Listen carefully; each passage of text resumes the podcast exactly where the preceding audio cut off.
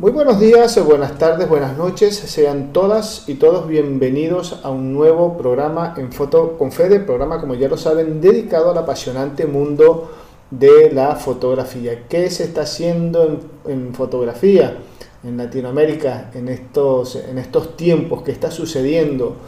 www.fotoconfede.com, nuestra web oficial, donde van a escuchar no solamente esta entrevista, todas las que ya pasaron y todo lo que viene, que estamos ya cerquita de los 100 programas con entrevistas a fotógrafos de toda Latinoamérica, porque ha pasado cualquier cantidad de fotógrafos y de fotógrafas que de cada uno estamos sacando un poquito de información y todos nos dejan algo productivo y positivo para mejorar o para seguir desarrollando nuestra fotografía. Recuerden que nos pueden seguir a través de nuestra cuenta en Instagram, estamos como @fotoconfede, y también pues el programa se escucha a través de las diferentes plataformas YouTube, Spotify, Anchor, eBooks y bueno, obviamente pues nuestra página oficial, donde además de la entrevista tenés un poquito de información adicional del fotógrafo o la fotógrafa entrevistada y algo de su trabajo, sus fotos, para que por allí te conectes, vayas, lo conozcas, la conozcas y te dirijas a sus redes oficiales. En el día de hoy vamos a estar conversando con una fotógrafa, videoartista y además cofundadora de una plataforma que lleva por nombre Nodo Caracas. Estamos hablando, o vamos a hablar mejor dicho, con María Herrera. Ella es de Venezuela, está en Caracas y te damos la bienvenida, María. ¿Cómo estás? Buenas tardes al momento de hacer la entrevista. Federico, muchas gracias por la invitación. Estoy muy contenta de conversar contigo y que el internet nos lo permita. Como te comentaba, o lo que conversábamos antes de comenzar la entrevista como tal, a mí la fotografía, más allá de una práctica, es algo que me apasiona como hasta filosóficamente, para poder hablar del mundo, ¿no? Más allá de tomar fotos, para mí la fotografía no es solo el hecho de hacer una fotografía, sino todo el proceso y todo el mundo en el que nos invita a entrar el mundo de la imagen fotográfica. 6 años en una escuela muy importante que hay aquí en Caracas, que se llama Escuela de Roberto Mata, el taller de Roberto Mata, que en sus comienzos, cuando yo comencé con fotografía análoga, muy documental, blanco y negro, claro, porque yo misma revelaba las imágenes, y recuerdo que aquello para mí fue un encuentro con un mundo, una disciplina y unas personas que siempre comento me parecen como el campo expandido de la fotografía, ¿no? Que la gente que estudia fotografía viene de diferentes backgrounds, ¿no? O sea, tú tienes abogados, profesores, matemáticos, filósofos, profesores de deporte, no sé, mucha gente que se acerca a la fotografía, ¿no? Y hay una riqueza en las clases de fotografía que va más allá del aprender a hacer fotos, ¿no? Me enamoré de la fotografía y empecé a hacer fotos, como te digo, muy documentales, con un profesor que fue como mi mentor, y daba mucho el detalle, la composición, etcétera, el grano, qué movimientos hacías para que tu fotografía tuviera un lenguaje, la escala de grises, todo esto, ¿no? Estuve muy metida en ese universo. Luego, la vida, bueno, fue algo que me acompañó por muchos países que viví, trabajos que tuve, etcétera. La fotografía siempre se mantuvo, ¿no?, en mi vida. Más adelante apliqué a una especialización fotográfica en Nueva York, que gracias a Dios pude llevar a cabo. Fue un año en el International Center of Photography, que le decimos ICP, de una comunidad increíble de fotógrafos, y eran clases de 10 de la mañana a 5 de la tarde, lunes a viernes, y sábado y domingo tenías también como clases específicas, duraciones de 4 horas y tal. Fue muy intenso. Cuando yo apliqué a este estudio, que tenía dos vertientes, ¿no? Ahora hay más. Pero cuando yo estudié había que aplicar o para photojournalism, ¿cómo se dice en español? El fotoperiodismo, fotoperiodista. Fotoperiodismo, correcto. Y el otro era general studies, o sea, estudios generales. Aquello era como la otra parte era como algo que no sabías muy bien que te estabas metiendo, ¿no? Obviamente, como te digo, yo apliqué con fotografías muy, muy documentales de la costa venezolana, de pueblos, de temas que me interesaban, de la niñez. Y pues entré al curso de estudios aplicando para documental, para fotoperiodismo. Te ayuda en tu recorrido estudiando allí, que ella empieza a ver mis, digamos, mi manera de ser o tal, me dice, no, pero yo creo que tú deberías de irte por el General Studies. Y yo decía, bueno, estudios generales, ¿qué será aquello? Me acuerdo que así lo hice, me metí por estudios generales, que bueno, estaba gente del fashion, de fotografía conceptual, de gente que tenía como claro, digamos, hacia dónde iba. Yo estaba totalmente perdida porque yo venía del documental muy, muy purista. Cuando yo empiezo a encontrarme con aquel mundo fotográfico tan amplio, ¿no? Yo siempre cuento que estábamos en la escuela y claro, teníamos amigos en los dos lados, ¿no? En ambas, pues, especializaciones. Siempre cuando le mandaban una tarea a los de fotoperiodismo, tú lo veías a ellos ready, tú sabes, ir a hacer su tarea muy claros, ¿no? Pero que estábamos en estudios generales, éramos como una cuerda de locos, que nos mandaban a hacer una tarea y estábamos todos como que no sabíamos qué quería el profesor, qué íbamos a hacer, estábamos mucho tiempo como sin saber, ¿no? ¿Qué es lo que íbamos a hacer? Esta especialización de general, digamos, era muy, muy amplia. Tenías, pues claro, toda la formación técnica digital de revelado, bueno, clases básicas. Y luego eso se fue ampliando, donde yo terminé estando con el grupo de la gente más, como decimos en Caracas, de más quemados, ¿no? Los más locos, los que, como, digamos, había una clase que se llamaba Un fotógrafo en Marte, por ejemplo, que era una clase muy, muy, muy interesante, un profesor muy, muy filósofo de la imagen, ¿no? Que recuerdo, otra historia que siempre cuento, que me dice, nos decía el primer día de clase, nos dice, mira, ¿cuál es su fotógrafo favorito, ¿no? Y tú aquello en Nueva York, ¿no? Tratando de decir que, ¿sabes? Alguien que es importante y tal. Cualquier nombre que tú decías, el tipo, no sé, tú decías Ansel Adams, y el tipo, muerto, decía. Los mataba a todos, mataba a tu, digamos, a tus héroes de fotográficos, ¿no? De alguna manera, esta formación hacía eso, ¿no? Como enseñarte mucho, pero para luego matar esa escuela o esa formación fotográfica muy, muy purista, ¿no? Era como te enseñaban mucho de teoría, pero luego hacían que tú rompieras con toda esa teoría para llegar otra vez, digamos, a cuál era tu práctica dentro de la fotografía. He hecho hasta ejercicios para mis alumnos de tomar fotos sin mirar, por ejemplo. O sea, cosas un poco que te hacen salir del programa que uno tiene cuando uno utiliza un aparato, ¿no? Todo esto viene de estas clases últimas del fin de la especialización, que como te digo era filosofía de la imagen. No sé si has escuchado hablar de Vilém Flusser, que es un filósofo checo.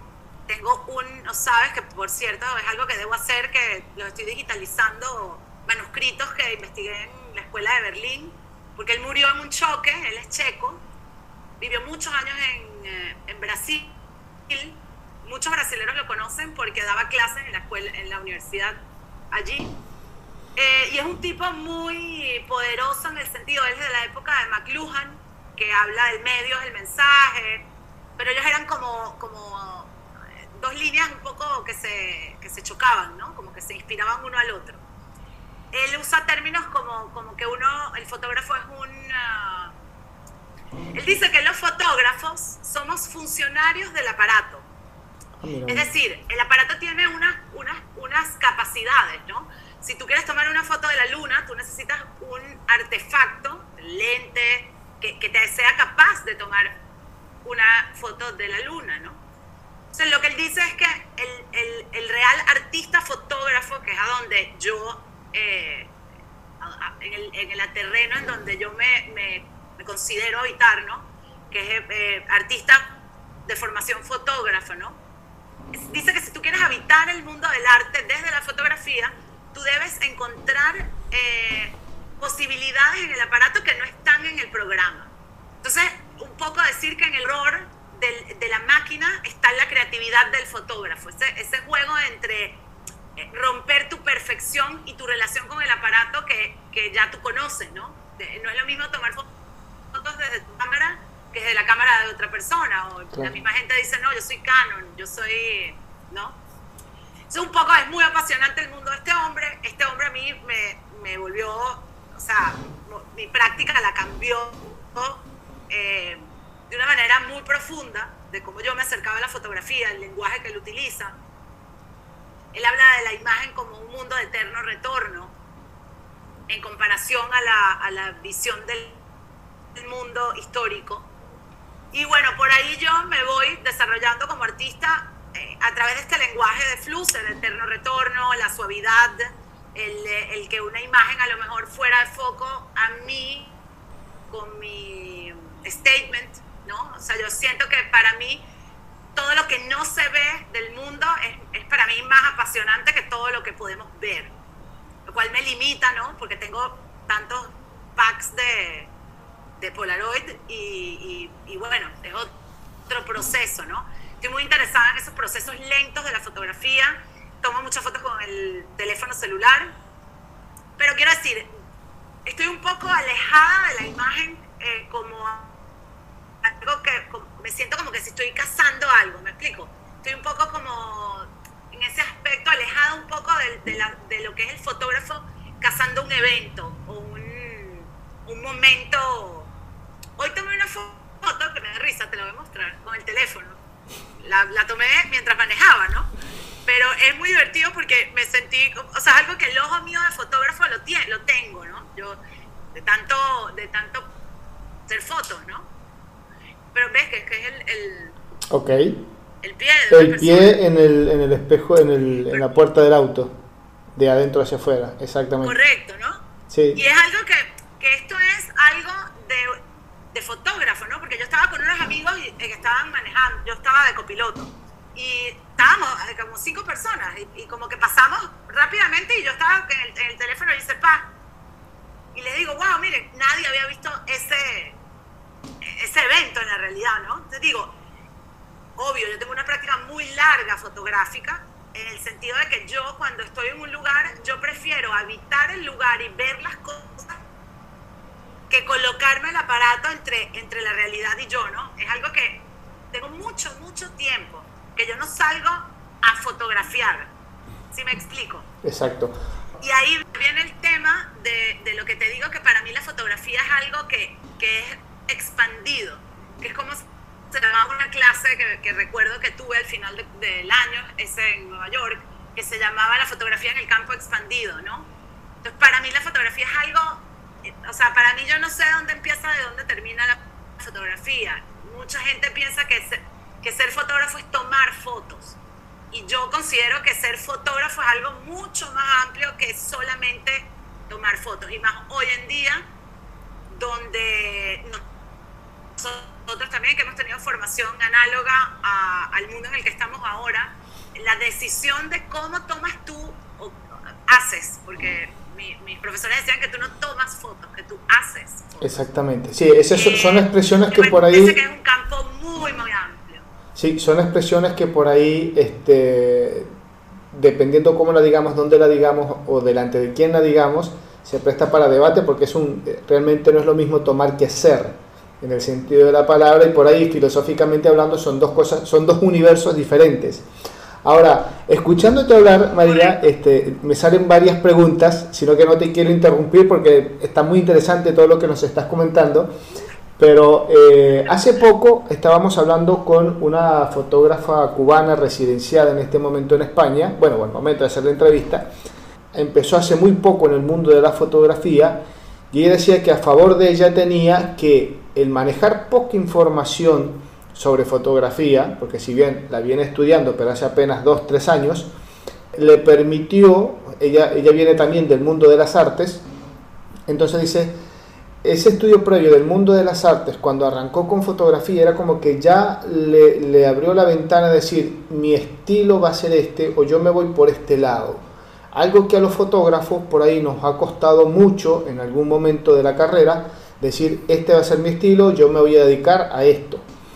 Más aún cuando hoy en día siempre se dice, hay que estudiar, mientras más vemos exposiciones, eventos, libros, fotógrafos, charlas, etcétera, mientras más información, porque esto es como la medicina, digo yo por acá, que los médicos siempre están estudiando para estar al día con todos los avances que hay. La fotografía es muy parecida, tenemos que estar siempre viendo una cosa a lo otro, más allá de la parte técnica, mecánica del equipo, hay nuevos retos, hay nuevos encuadres, nuevos estilos, etc. Si hago la comparación entre la visión de, recuerdo Siria, se llama la fotógrafa cubana, y lo que vos me estás comentando, que veo que tenés mucha información, mucha pedagogía, que es buenísimo, dice, te costó, después de todos esos años de estudio, de todo esto que nos estás comentando, que está buenísimo, ¿te costó encontrar ese estilo que tenés hoy? ¿O decís, todavía estás en esa búsqueda de decir, esto que estoy haciendo me gusta, me llena, pero es como que me falta ese picantico para decir, ahora sí estoy en lo mío?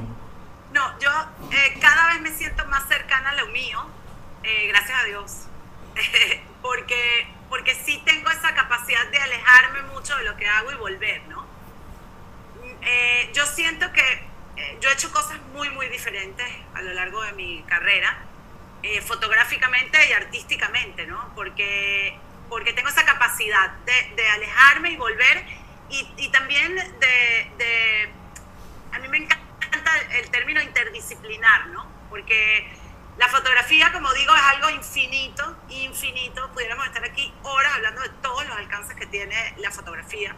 Pero cuando lo traes a tu campo personal, una práctica personal, las posibilidades, y más hoy en día con lo digital, son infinitas, ¿no? Entonces, siento que al final todo lo que tú decidas hacer, al final, o es lo que yo también le digo a mis alumnos, ¿no? Al final eso va a ser un cuerpo de trabajo que finalmente lo que une tus trabajos eres tú. Si tú realmente tienes una práctica, o yo lo veo también como un ritual, en el sentido de que es algo que haces con una intención, ¿no?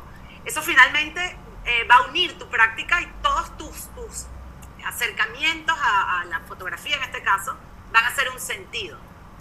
Claro, ¿qué pasa? Yo he hecho mucho collage, yo en algún momento me liberé, quiero decir, también con la ayuda de estos profesores, me liberé un poco de digamos, aquella práctica fotográfica perfecta, donde están todas las luces, donde... O sea, yo sí pienso que... Primero, yo soy una persona muy humilde en el sentido de que yo no siento que yo... Yo me liberé de esa necesidad de decir, esta es la mejor foto, ¿me explico?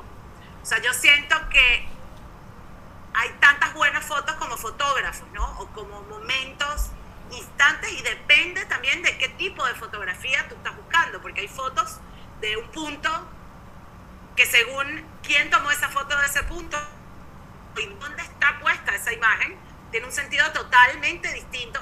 Por ejemplo, aquí yo tengo unas fotos que son Polaroids negras, y estas son grises, que son están volteadas, o sea, no puedes ver la imagen, es la potencialidad, es un poco digamos conceptual, un poco nuestro amigo Foncuberta, que si que no han leído, se los recomiendo, La cámara de Pandora. Quiero decir, yo soy la fotógrafa que estoy siempre por los, ¿cómo se dice? Por las fronteras, ¿no? De lo que es la imagen. Eso es lo que me apasiona. Es decir, a mí ya no me apasiona hacer una imagen perfecta, que obvio, es la búsqueda que uno tiene como fotógrafo, o que yo tenía como fotógrafo al principio de mi carrera. Era como buscando la imagen perfecta, o el momento perfecto, que estuviera el pie levantado para que se viera el segundo en el que también se ve mi posición, ¿no? Y que yo estaba ahí. Flusser dice que los fotógrafos somos bailarines alrededor de los eventos. Y me encanta eso. A mí también me encanta bailar. Entonces son links que yo he hecho entre la fotografía y otras cosas. Claro, también es la edad, ¿no? Yo he tratado de ir incluyendo en mi práctica fotográfica todas las cosas que a mí me gusta hacer naturalmente. Entonces, el baile es una cosa, me encanta la música, he hecho imágenes de personas bailando, He hecho mucho collage, en el sitio me gusta unir mundos, y en donde estoy ahora es un poco en el silencio, ¿no? Estoy haciendo una especialización en escucha profunda, que las personas me dicen, bueno, pero eso no tiene nada que ver con fotografía. La escucha profunda es un término que saqué, era compositora, y lo mismo como hablamos, si hiciéramos una analogía, una compositora, mujer, de una época que casi todos eran hombres, y compositor, ¿no? Es una disciplina como que había muchos hombres manejando esa disciplina, ¿no? Ya ella había sido como aceptada como una compositora respetada, y al ir en su búsqueda, digamos, artística, expandir su búsqueda en lugar de quedarse como la perfecta compositora, llegó a este término que es la escucha profunda, que bueno, es una cosa espectacular que no vamos a entrar en temas, pero que se los dejo ahí para que lo investiguen. Tarea para la casa. Pero esto me ha llevado a ver en verdad, sí, a ver en verdad que la fotografía tiene mucho de silencio, ¿no? Por lo menos en mi práctica. Cuando yo hacía documentalismo, yo era documentalismo callada, ¿me explico? No es que yo llegaba y le decía, bueno, ¿cómo estaba? Yo voy a hacer aquí un documental, ¿sabes? No, sino yo era una persona que estaba viviendo con esta comunidad, por ejemplo, y yo siempre tenía mi cámara, muy respetuosa, pero quiero decir, a mí me gustaba tomar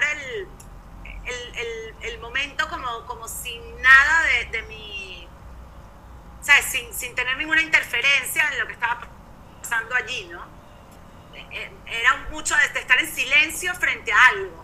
Y me he dado cuenta de que estaba haciendo este hilo sin darme cuenta, que tiene mucho con recibir el mundo, tomar una foto. Entonces, sí siento que mi proceso fotográfico ha cambiado de tratar de atrapar al mundo, ¿no? En ese esfuerzo de querer fotografiarlo, a recibir al mundo. He tenido un cambio, digamos, de intención dentro de mi práctica fotográfica. Siempre estoy haciendo imágenes, pero como te digo, tengo mucho tiempo que no salgo a cazar, ¿no? Me acuerdo, la última vez que un amigo estaba en España y había una cosa pasando en la calle y me dice, ¿te doy esta cámara? Una cámara poderosa Canon. Bueno, te juro que hubo un momento que yo me sentía un poco como armada, un poco... ¿sabes? Un poco agresivo, no me sentía como cómoda, y eso que yo tengo manejo de la cámara, o sea, que me siento tranquila con una cámara, pero frente a los eventos y a las personas me sentía como separada de lo que estaba pasando, ¿no? Como que prefería a lo mejor guardar la cámara y estar en el lugar. Eso es lo que quería como decirte, ¿no? De mi práctica personal, cómo ha ido cambiando. La evolución que todo fotógrafo tiene, ya sea o por práctica o por formación, o bueno, la evolución que te da el paso del tiempo, el estar siempre allí pendiente del género, de la profesión. El tiempo es algo que, quieras o no, nos va madurando en todo lo que estamos haciendo. Ahora, buenísimo que traemos esta acotación, porque más allá de todo esto que me estás comentando, que está buenísimo, lo vuelvo a reiterar, ¿cómo ves cuando tenés toda esa información, cuando decís, uy, el paso del tiempo, todo esto que he ido transformando, cómo estoy entendiendo mi entorno, mi universo, mis imágenes, cómo las voy madurando, cómo las voy perfeccionando, entre comillas? Cuando digo perfeccionando es cómo las voy llevando a mi terreno, ¿no? El terreno del fotógrafo, lo que quiero expresar, lo que quiero dar a conocer. ¿Cómo ves o cómo sentís que son esas nuevas generaciones, esos alumnos que tenés ahí al frente? Me imagino que la cabeza les debe explotar cuando le estás contando, le estás diciendo esto. ¿Cómo ves estas nuevas generaciones de fotógrafos y de fotógrafas? ¿Se conectan con esa idea? ¿Lo ven o le cuesta un poco? Porque obviamente están empezando, cada quien va a su tiempo, a su ritmo. Vos tenés una experiencia que ellos obviamente no la tienen. Pero ¿cómo ves toda esa información? ¿La digieren fácil? ¿Le sale más o menos? ¿Cómo es el ejercicio? Yo, bueno, para hacer una acotación, yo sí pienso, me parece que es muy importante que todas las personas que se acerquen a la fotografía tengan algún ningún tipo de experiencia con la imagen análoga. Siento que es muy importante. El sentido de la magia que tiene un rollo de cámara, esa potencia que tú luego metes en un químico, esa fisicalidad, esa espera de tomar una foto y terminar el rollo y esperar y meterlo y volver a esperar, ¿no? Ese proceso me parece que es muy importante para la gente de estas nuevas generaciones, porque sí te conecta con un tipo de proceso y unos tiempos que a largo plazo te van a ayudar a tener relacionarte con tu imagen de manera humana, porque digitalmente tenemos tal cantidad de imágenes que humanamente es imposible. O sea, llega un punto que ¿cuántas fotos podremos tener nosotros aquí? Y a ver, ni que estuviera viendo fotos toda la vida no pudiera ver todo lo que tengo, ¿no? Entonces, estas cosas sí me parece que es importante que tengan un contacto con la capacidad humana y la máquina, ¿no? Porque hoy en día ya es una locura. Yo tengo memorias que yo no sé ni qué hayáis metido, como todos, ¿no? Por eso sí pienso que mis talleres con la gente joven tenemos muy buen rollo y muy porque no son materias que tengan que aprender de alguna manera, sino son planteamientos que hacen que se generen preguntas ellos mismos. Y siento que eso a la generación de hoy en día le encanta generar preguntas, ¿no? Porque, por ejemplo, las búsquedas en Google son así. Si tú buscas algo en Google tú partes de una pregunta y al final sí siento que toda práctica fotográfica parte de una pregunta. O cualquier práctica artística o cualquier práctica, finalmente. Entonces sí, como mis cursos o mis formaciones generan muchas preguntas en la gente de la nueva generación fotográfica.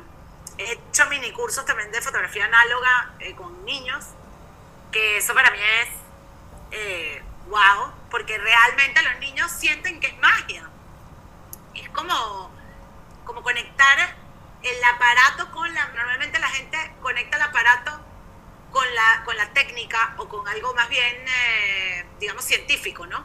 Es y a mi manera de ver, los aparatos, la máquina, la cámara, computadora, todo esto tiene más de magia que de teoría y ciencia, ¿no? Sí. Que la fotografía para mí es todo. La fotografía tiene... ¿De dónde viene la fotografía? De la unión de química, matemática, arte, perspectiva, es todo. Es todo. Es como si se hubieran unido todas las disciplinas humanas y hubieran sacado esto, ¿no? Que ya no sabemos ni cómo manejar la imagen, ¿no? ¿Dónde ponerla? ¿Qué dice? Eso es la potencialidad que tiene a mí la fotografía, que me va a llenar el resto de mi vida, ¿no? Es algo infinito. A ver, María, quiero aprovechar... Los jóvenes conectan con esa parte de los planteos. Quiero aprovechar el momento, ya que porque cuando veo que tengo algún fotógrafo o fotógrafa que se dedica a enseñar, me gusta que, bueno, tenemos una audiencia bastante joven acá en el programa y eso nos encanta porque nos sentimos que somos como un semillero que ayuda a nuevas generaciones a que vengan y sigan haciendo buenos trabajos en fotografía, que la sigan manteniendo, que es algo muy importante. Entonces, para las personas que nos están escuchando, que por ahí se interesen, dicen, ah, mira, pero María, con todo lo que está explicando, me gustaría ver una clase, un curso, un taller. Me imagino te contactan por alguna red social, se ponen en contacto y ahí les pasas la información y ahí aprovechamos para que des las redes sociales en este momento. Normalmente lo hago siempre al final del programa, pero quiero agarrarlo justo ahora que estamos tocando el tema del educativo y todo eso. ¿Por dónde te pueden contactar? Proyectos, tanto para fotógrafos como para artistas de otras disciplinas. Está en mi web, que es www.mariabilbaoherrera.com, y en las Instagram y Facebook, que lo uso muy poco, igual María Bilbao Herrera. Para consultas, las dos, como la ciudad, ¿las das ahí en Caracas presencial o también las das virtual? Porque por ahí hay alguien que nos está escuchando virtual también en Uruguay y dice, me interesa porque algo así no se ve todos los días y entonces te quiere contactar. También en cualquier parte de Latinoamérica o el mundo donde nos escuchen, si te quieren contactar, ¡pum!, ahí está, te ubican. Encantada. he hecho, tengo varios pensum de cursos que he hecho online, que son de duración un mes, de filosofía de la imagen, que donde leemos en conjunto a Vilém Flusser, que tiene un libro que se llama Hacia una filosofía de la fotografía, que el título es muy bonito, porque no es filosofía de la fotografía, sino hacia una filosofía de la fotografía. Apasionante y me encantaría, he hecho grupos de personas, lo hacemos online, en algunas escuelas mexicanas también he dado clases. Buenísimo. Y me gusta hacerlo también, obviamente me encanta hacerlo presencial, pero digital, online también. Bien, bueno, ya lo saben. ¿Qué te quería decir? Que tu pregunta... No, decía, bueno, que a las personas que nos están escuchando tienen el dato de contactarte y bueno, por allí se van consultas, dudas, fotógrafos o no fotógrafos, emergentes, como me gusta decirlo a mí, por no decirles principiantes, emergentes o ya con una trayectoria interesante, pues te pueden contactar para... El mejor momento, digamos. Exactamente, durante todo el año, porque no es algo que arranco ahora y cierro después, puede ser durante todo el año. Correcto, si además pueden ser grupos de máximo 8 personas, he hecho, podemos organizarlo y hacerlo. Hago también de a un alumno, como tutoría, o estos cursos que sí son 8 personas, porque para que haya un intercambio, ¿no? Interesante. Exacto. Ibas a preguntarme algo, me ibas a decir algo. Tú me habías preguntado de... Ah. Es que tú me habías comentado como que te uniera cómo llegó el video, ¿no? Claro. Y me estaba acordando, ¿no? que en este curso que hice, al final ya cuando había hecho todos los cursos más locos que habían en la formación, había videoarte, introducción al videoarte y al sonido, que era otra, que fue apasionante para mí porque por un momento en la clase de sonido me taparon los ojos, ¿no? O sea, era como wow, después de estar un año en los ojos, ¿no? Como irte a otro sentido, fue para mí como algo muy, muy interesante, ¿no? Y pues el video y el sonido, a mi manera de ver, es algo que ha llegado a mi vida de manera muy natural y entró a mi vida a través de la fotografía, lo cual es muy particular. Al final del video es imagen en movimiento. Viene de y una detrás de la otra. Imagen en movimiento. Dentro de lo que es el video, ¿no? Está esta práctica artística que empezó cuando también aparece este aparato nuevo que es para grabar, que eran muy baratos en los años, creo que es 70 o 60, 70. Y la gente que pues estaba fotografiando o artistas que hacían imagen técnica recibieron este nuevo aparato, ¿no? Esta nueva tecnología. Y era de lo que se trataba este curso que yo tuve, fue mi primer acercamiento a esta disciplina. Y verdaderamente que está muy, muy conectada con la fotografía en el sentido del encuadre, el uso del aparato, ¿no? Cuando a mí me entregaron una cámara que grababa y empecé a experimentar con este aparato, dije, wow, yo puedo utilizar... Hice en la entrega final habían fotografías y luego un pequeño video que finalmente se convirtió en una instalación donde la gente entraba y había unas proyecciones muy grandes y un montón de computadoras donde tú podías grabarte. O sea, como era una cosa como súper expandida, ¿no? De lo que era la experiencia mía nada más fotográficamente, ¿no? O sea, cuando tú estás haciendo algo fotográficamente que dices... Hay algo que no está entrando aquí, ¿no? Y que no... Porque necesitaba que fuera algo no tan pasivo, sino que fuera algo más envolvente. Y yo hice un proyecto muy interesante de cierre, de curso. Y lo que te digo, fue al final hasta... Tengo un profesor de allá de Nueva York que dice que parecía un Zoom, cuando hay muchas personas. Ajá, sí. El proyecto que yo hice en aquel momento con video me dice, wow, ahora que lo veo, viéndolo en el tiempo, esto fue hace 12 años así, me dice, es tal cual tú hiciste como un tipo de Zoom con esos videos y digo, es muy muy interesante y por eso es que te digo que hay que sacudirse un poco la disciplina de uno mismo, Eso es lo que yo le digo a mis alumnos.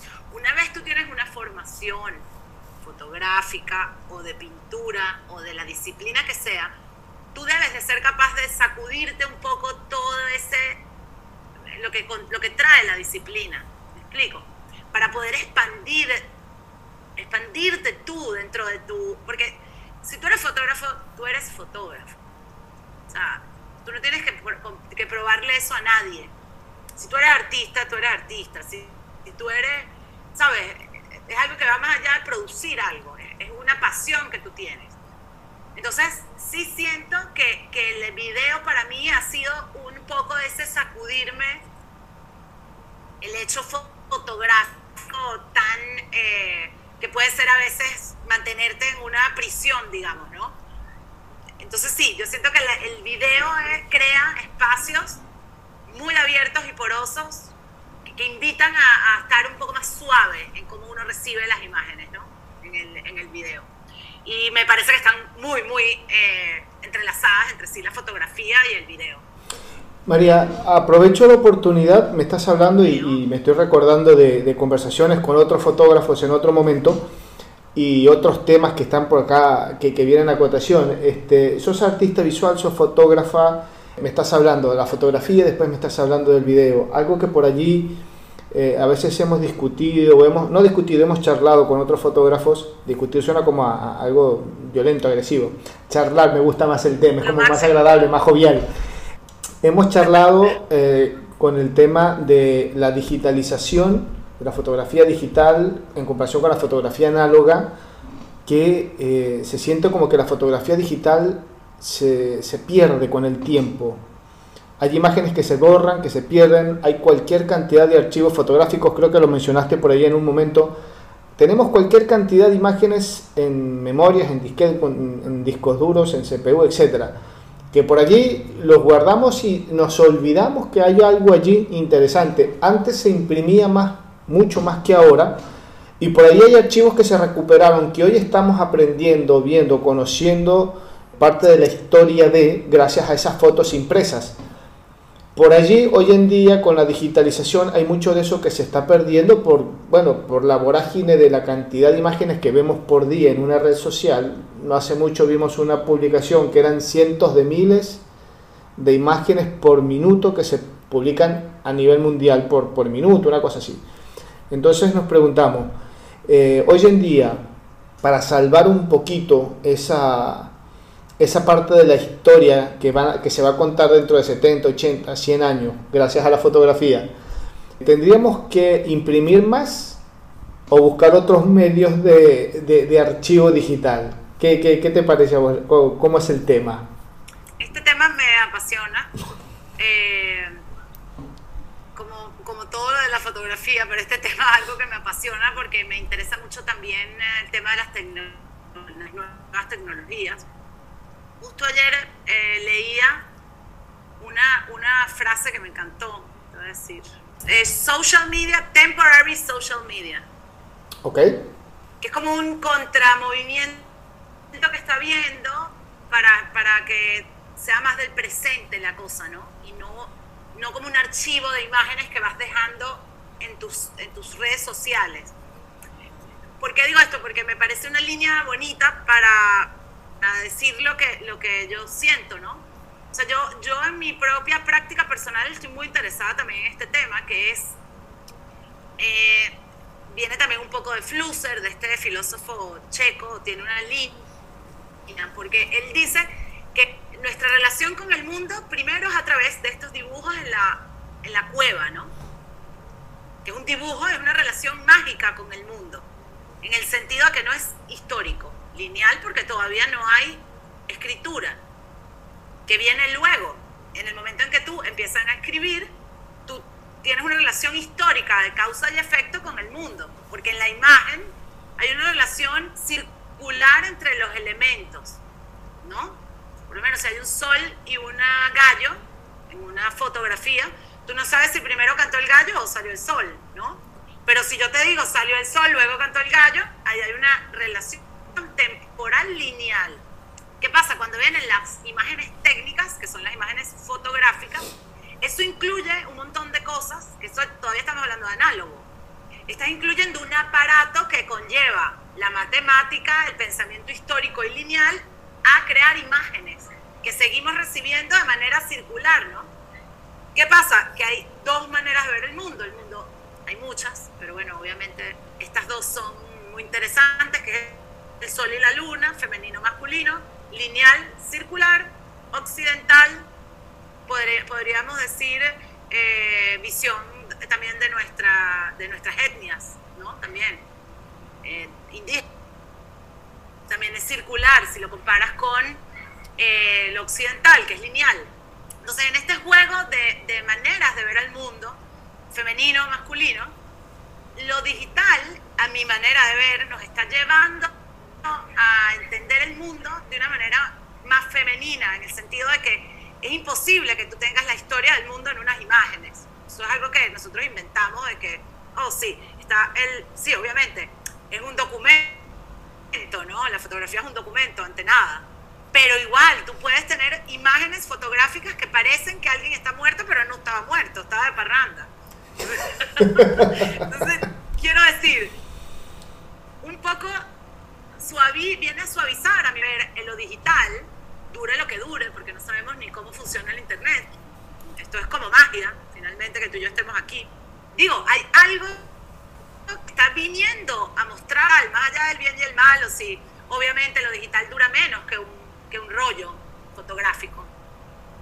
Esto está comprobado, una memoria tiene una duración, eso se pierde, se te cae, o sea, no sabes qué hay ahí. En cambio, lo otro, tú tienes que físicamente tener un espacio donde guardarlo y corres con él si hay una inundación, ¿no? Esto es algo como suave, ¿no? En ese sentido. Entonces sí pienso que lo digital, igual que tú haces algo digitalmente y se puede borrar. Yo me acuerdo que mi papá decía, la vida es como dibujar sin gorra, una cosa así. Claro. O sea, lo digital viene a decirte, no, tú puedes hacer control Z. Tú puedes ir atrás en el tiempo, o sea, el tiempo no es el que pasó, inventarte algo en el futuro, pegarle algo de los supersónicos encima de un nerd dental y entonces creas un universo que no existe, ¿no? Y son estas temporalidades las que a mí me apasionan. Yo soy una optimista, obviamente. Yo siento que nada de lo que es poderoso en este mundo es destructible. Siento que todo lo que es poderoso y real es indestructible. No necesita ni defensa ni que lo comprobemos. O sea, yo soy por la intuición y por la realidad de la vida, ¿no? Que al final todos los humanos en general somos, pues yo soy optimista, ¿no? Yo pienso que la gente es buena en su base. Entonces sí siento que lo digital viene a suavizar nuestras maneras de acercarnos a todo, ¿no? Y al tiempo. Buenísimo, buena interpretación. Tengo como para 3 horas más de programa, pero trato de llevarlo ahí hasta más o menos encasillarme. Tengo que soltarme, como decís vos, de por ahí, de tanta estructura. Pero acá el tiempo es importante. Pero no me quiero ir sin hacerte la pregunta de cómo ves la fotografía en este momento ahí en Venezuela. Las nuevas generaciones, lo que se está trabajando, lo que se está haciendo. Va más por lo social, va más por lo artístico. Hay una nueva visión fotográfica. ¿Cómo la ves? Caracas estamos, bueno, en Venezuela, siempre nos fastidian que los caraqueños nada más hablamos de Caracas, pero sí, Venezuela, bueno, hemos vivido cosas muy complejas en los últimos años, ¿no? Terminando con la pandemia, que fue como un renacer extraño, no de país, sino de personas, ¿no? Como que las personas tenemos un nuevo enfoque venezolano a nosotros mismos. Hay algo que está pasando muy interesante a pesar de todo, ¿no? Pero fotográficamente me parece que hay un mundo ahora muy, muy interesante que está resurgiendo, diría yo, o surgiendo, que tiene mucho que ver con esto que te estoy hablando del acercamiento femenino a la imagen. Hay muchas imágenes naif, si las quieres decir de alguna manera, como un acercamiento más naif donde lo feo se incluye. Es lo que está pasando en el mundo, ¿no? Y Venezuela siempre ha sido un país muy, lo que está pasando, nuestra propia posición, pienso que nos lo permite. Estamos como en el medio de muchas cosas que pasan, ¿no? Protegidos por una montaña en Caracas, pero ahí estamos al lado de los gringos, al lado de los colombianos, al lado de Brasil, o sea, estamos entre mundos, ¿no? Y siempre con Europa para acá y para allá, entonces también el propio movimiento de venezolanos afuera del mundo, el hecho que hayamos regresado algunos, que otros se hayan ido, todas estas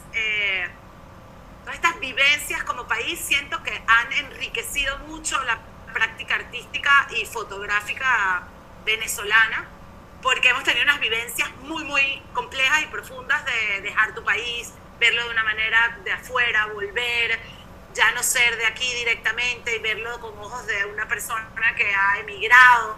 O sea, todas estas cosas enriquecen, yo pienso, las imágenes que creamos de nuestros propios países y de todos estos procesos que hemos vivido en Venezuela hacen que hoy en día tengamos una juventud que está en una búsqueda como más... menos de lo que te decía como fotográfica estáticamente, sino que tiene más una carga de pues, mostrar también eso, lo femenino monstruoso, ¿no? En lo que es también nuestra sudamericaneidad, que sí pienso que finalmente, a golpe o no a golpe, sí, Venezuela está como teniendo una identidad suramericana más poderosa de la que pudimos tener antes, ¿no? Siento que hay algo que está pasando que es muy poderoso en el sentido de lo que es el arte y la fotografía. Bueno, y esperemos que podamos disfrutar y tener algo de eso por acá, por estos lados de Sudamérica, por acá por Argentina, para disfrutarlo. Por ahí tenemos un fotógrafo, Miguel Herrera, recuerdo, que está haciendo unos proyectos bastante interesantes, no sé si lo conoces, si lo tenés, de ahí de Caracas, está haciendo unos trabajos por ahí interesantes que creo que va a andar dando una vuelta por acá por Buenos Aires en algún momento, así que la idea es esa, qué bueno, que nos enredemos todos con fotos, con imágenes y nos conectemos por todos lados. María, te ves, ya como para ir cerrando un poquito la entrevista, proyectos a futuro, te ves de acá, qué sé yo, a 10 años siguiendo en el mismo trote, dando clases, haciendo proyectos, libros. No hablamos de proyecto ese que tienen, bueno, proyecto no, de Nodo, de la plataforma, sí, el festival de video. Exactamente, no hablamos, si podés, para no dejarlo por fuera porque me interesa, lo nombramos al inicio del programa, no quiero dejarlo por fuera. Es una plataforma experimental que nació en 2015, cuando yo volví a mi país, era como una idea que yo tenía de para comunicarme con la gente del medio del arte en mi país, ¿no? Y crear también discurso, porque yo venía de vivir muchos años fuera.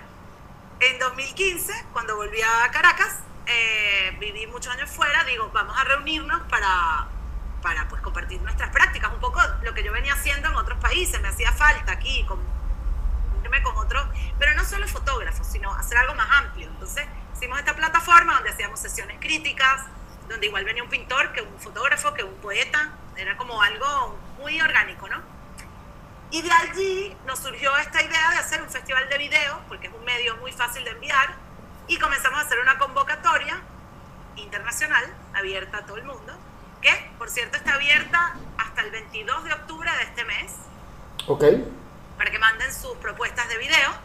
Eso se selecciona unos videos y se hace un festival que hemos hecho ya 8 años en diferentes ciudades, por lo cual lo hemos podido hacer, es porque lo hemos hecho donde nosotras estamos, con la gente que quiere colaborar con nosotros, y el video tiene eso, que es un medio muy rápido, efímero, de mostrar, enviar, etcétera, que también es algo del video que me parece muy poderoso para los tiempos que vivimos. Entonces nada, es un festival de video y están todos invitados a entrar a nuestra página a ver, ahí hay varios links donde pueden ver los artistas que han participado artistas de todas partes del mundo. Ahí está. Un argentino ganó una vez. ¡Apa! Una belleza. Repetimos la dirección por donde te pueden contactar por el tema ahora puntual del video. Es tanto la página web como el Instagram, los dos son Nodo CCS. Ahí está, CCS de Caracas. Nodo CCS. Ahí está, buenísimo. Ok. Bueno, María, la verdad, yo tengo ganas de seguir conectado acá, seguir hablando hasta entrada la noche, pero la noche acá en Buenos Aires, me imagino que yo también. se me fue así la horita del programa. No, pero buenísimo, me gusta porque por allí en algún otro momento nos podemos volver a conectar y seguir conversando. Ya desde ya las puertas abiertas del programa para lo que sea, lo que necesites en cuanto a fotografía, bienvenido sea. Si en algún momento te vas a dar alguna vuelta por acá por Buenos Aires, avisanos, tocaron las puertas y bueno, salimos a hacer fotos, conocer, dar una vuelta, con gusto. Algún proyecto, algo que te podamos apoyar desde acá, pues ya tenés un contacto más. Así que bueno, yo te doy las gracias personalmente por la oportunidad de conocer tu trabajo, de enseñar, que es algo que nos apasiona muchísimo, que nos gusta, porque estamos dejando nuevas generaciones que van a hacer trabajo, ojalá sean superiores a lo que estamos haciendo hoy en día, en calidad, en concepto, en idea, en visión, en todo, porque es la idea, es la idea. Entonces, bueno, María, te agradezco esta conversación, la verdad la disfruté muchísimo. Nos enriquecimos, nos llenamos de ideas, así que bueno, un poquito todos los días aprendemos acá con el programa. Es la idea del programa. Muchísimas gracias, Federico, de verdad. Me encanta conversar sobre fotografía. Muchísimas gracias y te voy a pasar el contacto de Diana, la otra fotógrafa. Buenísimo, buenísimo. Así conversamos con ella también y seguimos en esta onda de seguir aprendiendo más y enterarnos de qué pasa en Latinoamérica, que por ahí decíamos, pero pasa algo, son siempre los 3 o 4 fotógrafos de toda la vida los únicos que andan por allí haciendo fotos, haciendo proyectos, y gracias al programa, por lo menos desde acá, nos hemos enterado de que no era tan así, que hay muchísimas personas haciendo trabajos realmente muy interesantes, y lo mejor de todo, siendo un poquito egocentrista, es que está haciendo y está sucediendo acá en Latinoamérica. Que nosotros mismos contamos la historia, faltaba contar lo que se estaba haciendo en algunos casos, pero buenísimo. Así es. Que nos hemos encontrado con gente, la verdad. Excelente, excelente estas redes que se están armando porque también los latinoamericanos tenemos que tejer nuestras propias redes, ¿no? Y nuestras magias también, porque nuestros ¿cómo se llaman? Sistemas, o como lo quieras llamar, ya saben, porquería todo, entonces bien que sean estos encuentros mágicos entre los propios latinoamericanos. Claro que sí, es la idea. Mando un abrazo. Bueno, entonces nada, esperamos encontrarnos en una próxima oportunidad. Ya estás en nuestra agenda, ya estás entre nuestros contactos, así que en algún momento, si no tenés algo para contarnos, que lo dificulto, nosotros te vamos a estar tocando la puerta, nos enteramos de algo y te estamos ubicando. Así que será hasta una nueva oportunidad. Súper. Bueno, bien, escuchábamos entonces allí a María Herrera, ella es fotógrafa, videoartista, es creadora de plataformas, de contenidos, es docente en el área de la fotografía venezolana, allí en Caracas, con quien hemos estado conversando esta horita y un poquito más de programa en esta tarde-noche en el día de hoy. Para todas las personas que nos escuchan, que nos siguen, ya saben, www.fotoconfede.com, nuestra página web, para escuchar esta entrevista, todas las que ya pasaron, y todo lo que viene. Estamos cerquita de los 100 programas, así que vamos a tratar de preparar algo especial para ese programa de número 100. Vamos a ver qué pasa. No prometemos nada, vamos a ver. Esto es una sorpresa. La fotografía es así, cambiante todos los días. Así que bueno, ya lo saben. @Fotoconfede, nuestra cuenta en Instagram, para que nos sigan por allí, nos den sus comentarios, sugerencias, opiniones. Quiero escuchar a este, quiero escuchar a aquella, X o Y. Algunos haters se nos han colado por ahí, no importa, bienvenidos sean. Todo es válido, el programa ya saben que... Bienvenidos, y si nos escuchan también, ¿por qué no? Son audiencia. Un poquito más críticos, pero son audiencia, vale, bienvenidos también. Bienvenidos. Claro que sí. Por YouTube van a escuchar el programa, estamos en Spotify, en Anchor, en eBooks y muchas otras más plataformas, así que bueno, ya lo saben. No tienen cómo decir, es que yo no encuentro el programa. Ahí por todos lados estamos. Bien, será entonces hasta... Por todos lados, Fede. Por todos lados, claro que sí. Y por toda Latinoamérica. Y por ahí nos hemos ido hasta Europa también, España, Italia, vamos dando vuelta por ahí. Ya saben, entonces nos encontramos la semana que viene con un programa de corte similar, hablando siempre de este apasionante mundo de la fotografía. Federico Murúa se despide, será entonces hasta un próximo encuentro la semana que viene. Chau, chau.